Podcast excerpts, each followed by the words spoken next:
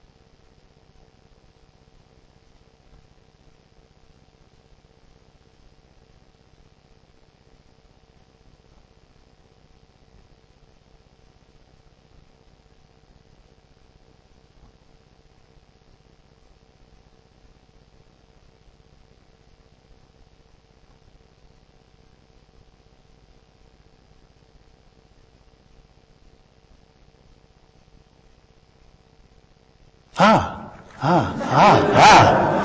There's a little button there which says mute. God dear.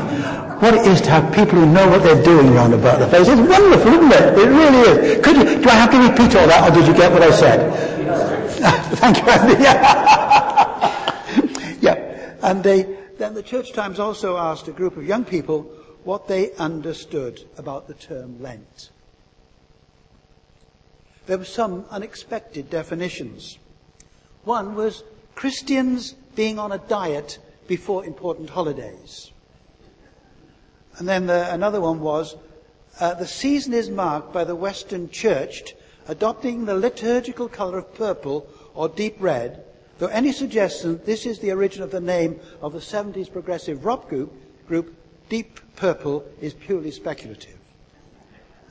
And then someone said, I should know, but to my shame, I don't. And then this is the one which I think is one of the best of all. What is Lent? Is how the EU is keeping Greece afloat. I thought that was rather good. And then someone said it's a, a tropical fish. There's also a line here, which, which this came out of the Church Times. In the Novi United Methodist Church in Michigan in the United States, it is announced drive-through ashes. 7.30 a.m. to 9 a.m., no need to get out of the car.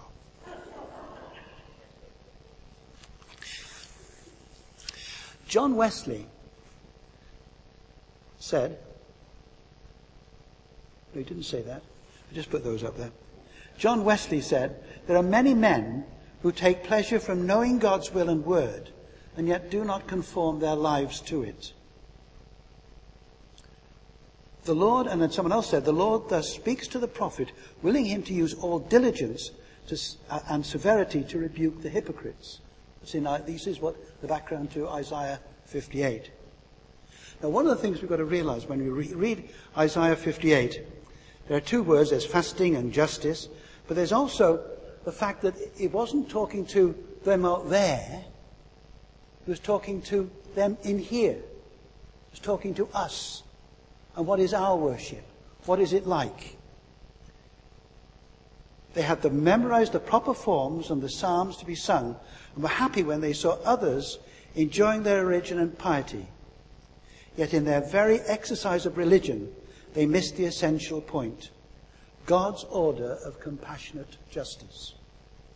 That's something which is very important because that's what this passage is all about.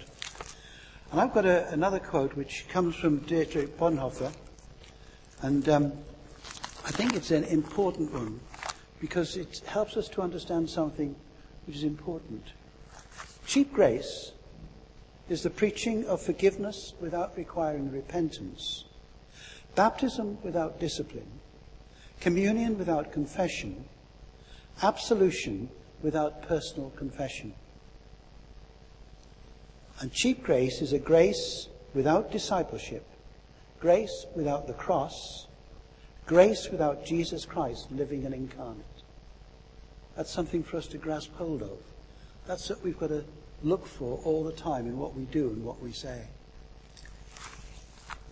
Do we allow Jesus to search our hearts. You know, I sometimes think, oh, I don't like Lent because it means I've got to do something about my life. I've got to do something about me. Not everyone else, but about me. I think that's a, theme I want to follow through. And do we allow God to search our heart? Have I always exhibited that perfect love towards my neighbor or my enemy?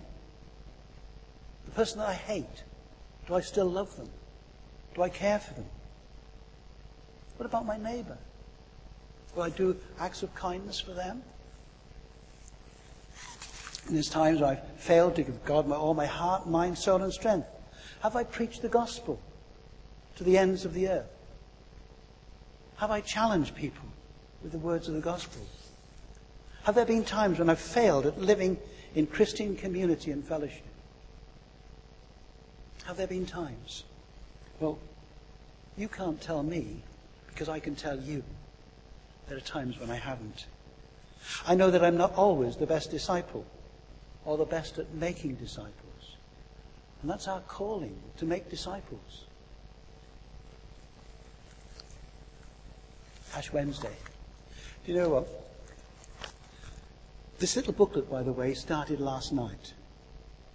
Did you all have your pancakes? So you've done day one. Day two is saying sorry to someone. Is there anyone you need to say sorry to? Just think about that one. Going on for that one. Reminds me that none of us are capable on our own of perfectly completing the two great assignments that Jesus left for us. Love the Lord your God with all your heart, with all your soul, with all your mind, and love your neighbor as yourself. Then there's that other one go and make disciples. These are the assignments he's given us, and we have to hang on to them. Lent.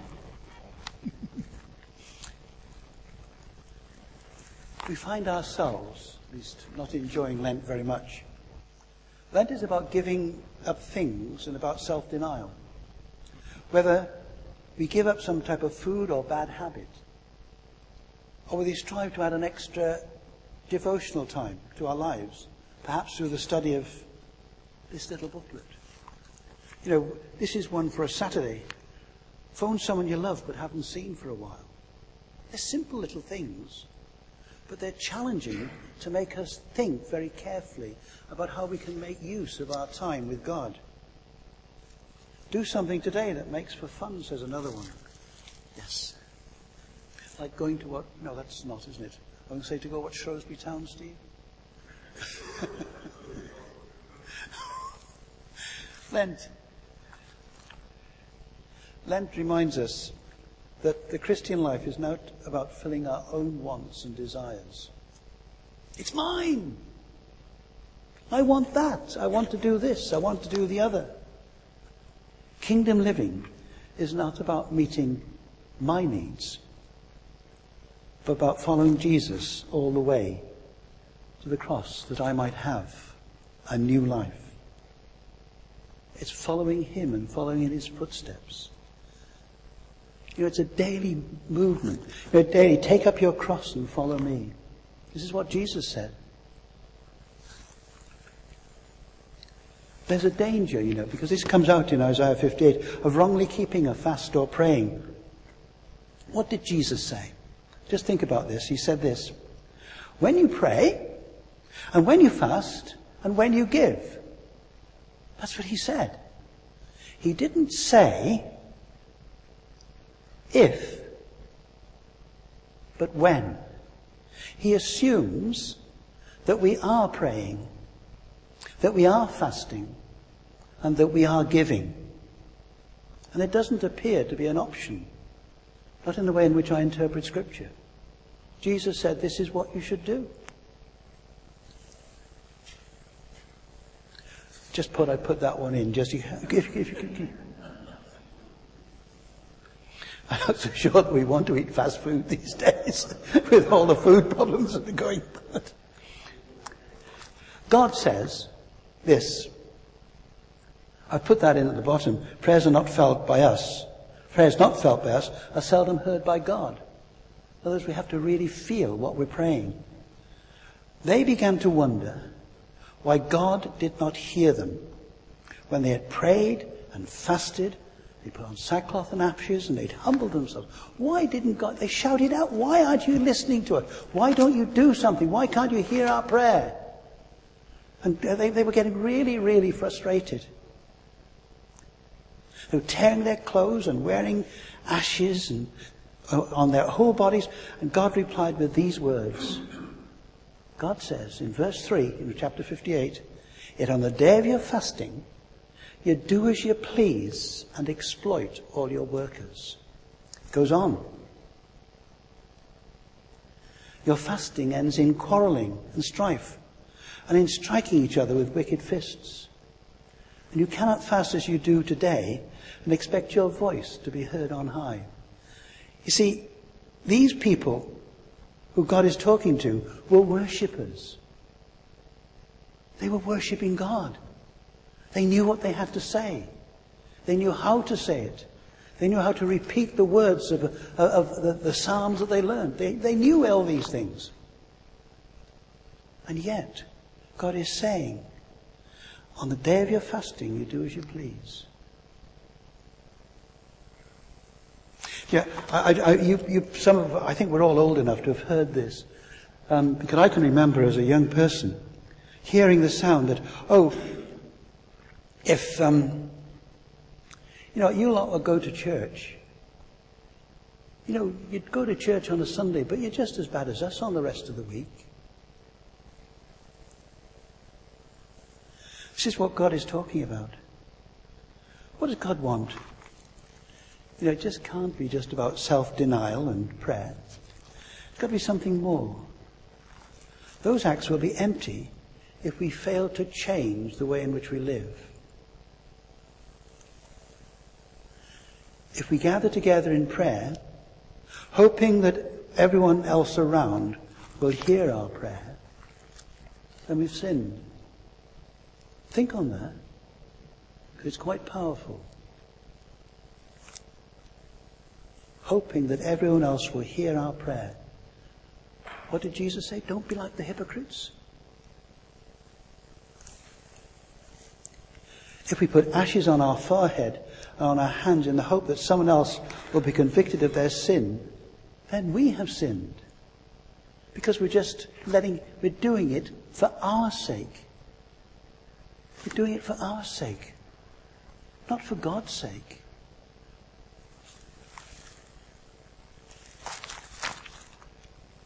We, I think, and I think I'm speaking fairly squarely about us all, we long for revival. We really do. We want to see this whole village come alive for God. We really do. We long for a revival in, in, in our church, in our community, across our country, and throughout our country. Can you say that come up at all? Not really. I'll read it. We're often too willing to point fingers at others and expect revival to start with them. You know, there's Mrs. Bloggs walking down the street. She needs to be converted. Well, I don't know. We're all too willing to pray that God will convict someone else without first asking Him to convict ourselves. Many, many years ago, I was taught this when we long for revival. You've probably all heard it. It's such a simple illustration. We have to ask Him to first to convict us. We do that by first of all drawing a circle around ourselves. And we long for that sweeping revival as long as that means everyone else has to change and we get to stay the same. But first of all, that fella in the middle of the circle we've drawn has got to be changed, has got to do a complete turnaround and go in a different direction. Then we might see revival. If that one inside the circle is changed. I don't know about you, but I'm the only one standing in a circle at the moment. I've drawn it round me. It's easy to give up chocolate for Lent. Do you know, I think one of the cruelest things that we've done this month is today is the first day of Lent when we're all saying, oh, we're going to give up everything and tomorrow is St. Valentine's Day and we're going to give everyone chocolates.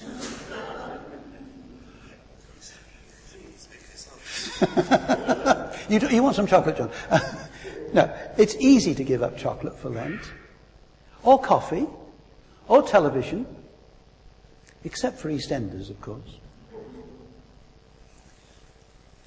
It's easy to give an extra hour each week to attend a prayer group and ask God to send revival. It's easy to do that. It's even easy to put an extra pound on the collection plate and ask God to meet the deficit in our pockets. It's easy to do that. But it's hard when it means that we have to do that with that complete change, that complete turnaround, and do something different from what we've always done. It gets hard when we keep the sort of holy fast that God, through Isaiah, commanded the Israelites to keep. It's hard when you think about it. Just go back to the reading of that lesson. It's hard to loose the chains of injustice and untie the cords of the yoke, to set the oppressed free and break every yoke, to share your food with the hungry, to provide the poor wanderer with shelter, and to clothe the naked, more than sending money to missions. It's a thought, isn't it? It's a thought. Do you know, one of the things which struck me, I think it's fair to say, a few years ago, Jenny and I had the privilege of going to Hong Kong. And the thing which struck us there was the complete contrast between them what had and them that didn't. It's absolutely incredible. You know, you'd see opulence all over the place. The shops were absolutely fantastic. And then you'd turn around and there would be this beggar in the street with nothing. Almost with no clothes on. In Shrewsbury today, I'm sure, and you know it as well as I do, there are folk without food, without. Why are we setting up this food bank? Why are we doing these things? Because there's a great need with some people. And we, God's people, if we're doing our fast properly, we'll be able to do something.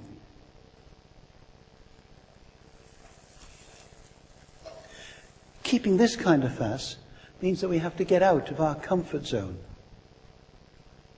And we look for needs in our community and do everything within our power to meet those needs. Do we know what's going on in our community? Do we know the needs that are there?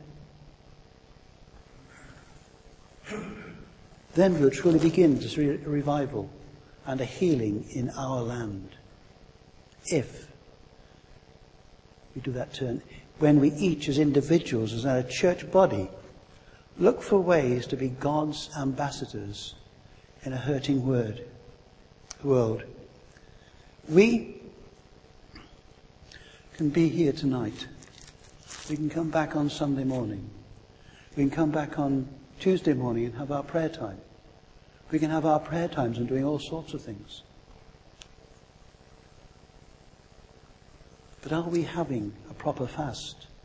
Are we thinking, oh, this is wonderful? I think this is marvelous. What about Mrs. Bloggs? Sorry about using Mrs. Bloggs all the time, but I don't know anyone else. When we know that when she is hurting, she is in agony because she's lost a loved one. She's hurting because she's got a cancer. Do we know these people? Do we know who's hurting? Then will his kingdom begin to break forth, and we will see the revival for which we've all been praying. You see, we can pray for revival. And believe you me, it's, it, it's a wonderful thing to be praying for revival and in be, in, to be in a revival prayer meeting. But unless we are willing to get off our backsides and do something, you'd be surprised. Very little happens. Very little happens. Here's what happens when we keep this sort of fast. Then your light will break forth. This is the last verse in the passage that Jenny read, read to us. Then your light will break forth like the dawn, and your healing will quickly appear. Your righteousness will go before you, and the glory of the Lord will be your rear guard, and you'll be like a well-watered garden, a spring whose waters never fail. You'll be called a repairer of broken walls, a restorer of streets with dwellings.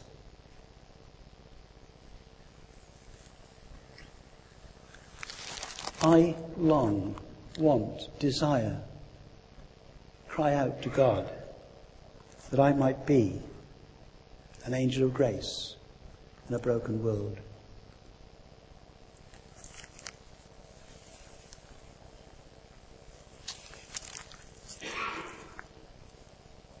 I want to see needs and meet them.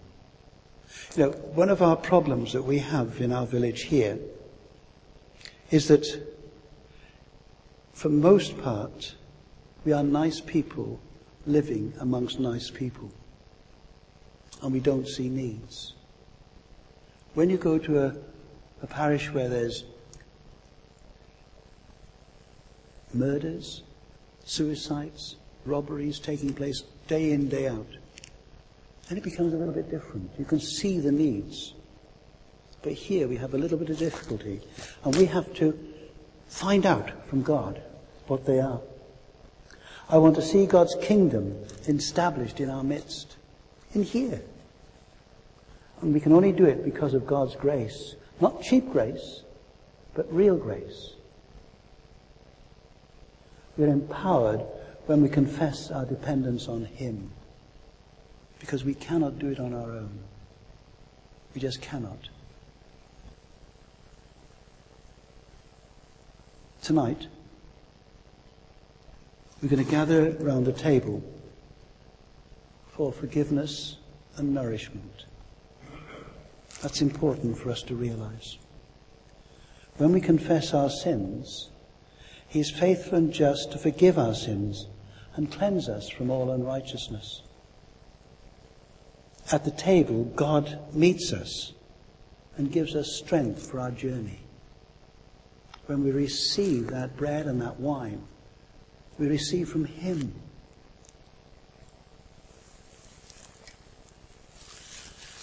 When we come remembering the death and resurrection of Jesus, we open ourselves to God's grace in our lives.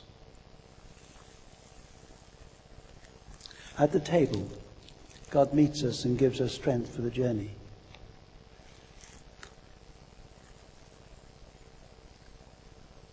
As we know His grace in our lives. And John has already mentioned the fact that I invite you then to observe a holy Lent. Whether you observe it by fasting and self-denial, by prayer, by daily meditation, I invite you to observe a holy Lent, one empowered by the Spirit of God. That's the only way we'll do it. We can turn around and say, I'm going to give up chocolate. And it lasts sometimes about two or three days. Or I'm going to do something else. But if we do it in our own strength, we can't do anything. We have to do it because of what God is doing in us, enabling us. And we've got to do it in a way in which we seek out the poor, the sick, the lost, the naked, the tired, the weary, and do all that is in our power to meet their physical needs. It's important. So you might introduce them to the one who can meet your spiritual needs.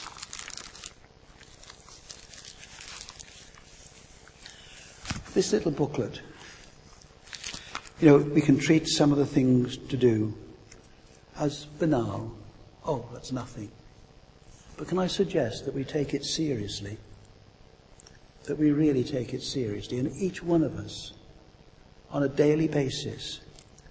You know, for instance, this, this may sound silly in one sense.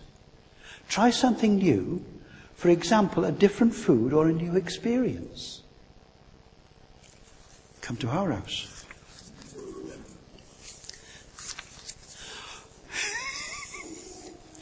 Then it says, whoa, yeah. Do a job that someone else normally does, like washing up or taking the rubbish out. And then use the washing up water to water some plants. No, it's almost banal. It's, it's almost silly in one sense. And yet it's so serious. Because if we do some of these things, suddenly we'll find our life changing and we'll be looking in a different direction not in the one which we think we are. Oh, or what's another one? Know, make a list of your friends' birthdays and remember to send them a birthday card. My wife said, I already do that. Ask, I'm going to tell you a story, then I'm going to tell you what it says. My son, many, many years ago, was in a church in, I won't say where it was, and he used to be on the desk like Ian is at the back tonight, and he was an integral part of the team that was helping worship in the church. And um, one day, he, his girlfriend had just given him over, just thrown him out, thrown him over, as it were.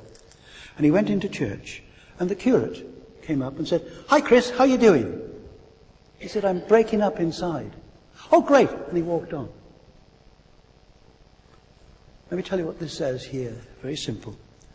Ask someone how they are and take time to listen to the answer. So simple. Yet how many times do we just sort of go in a different direction? E. Use it. I know it's going to cost you three quid, but never mind. Use it. It's worth every penny.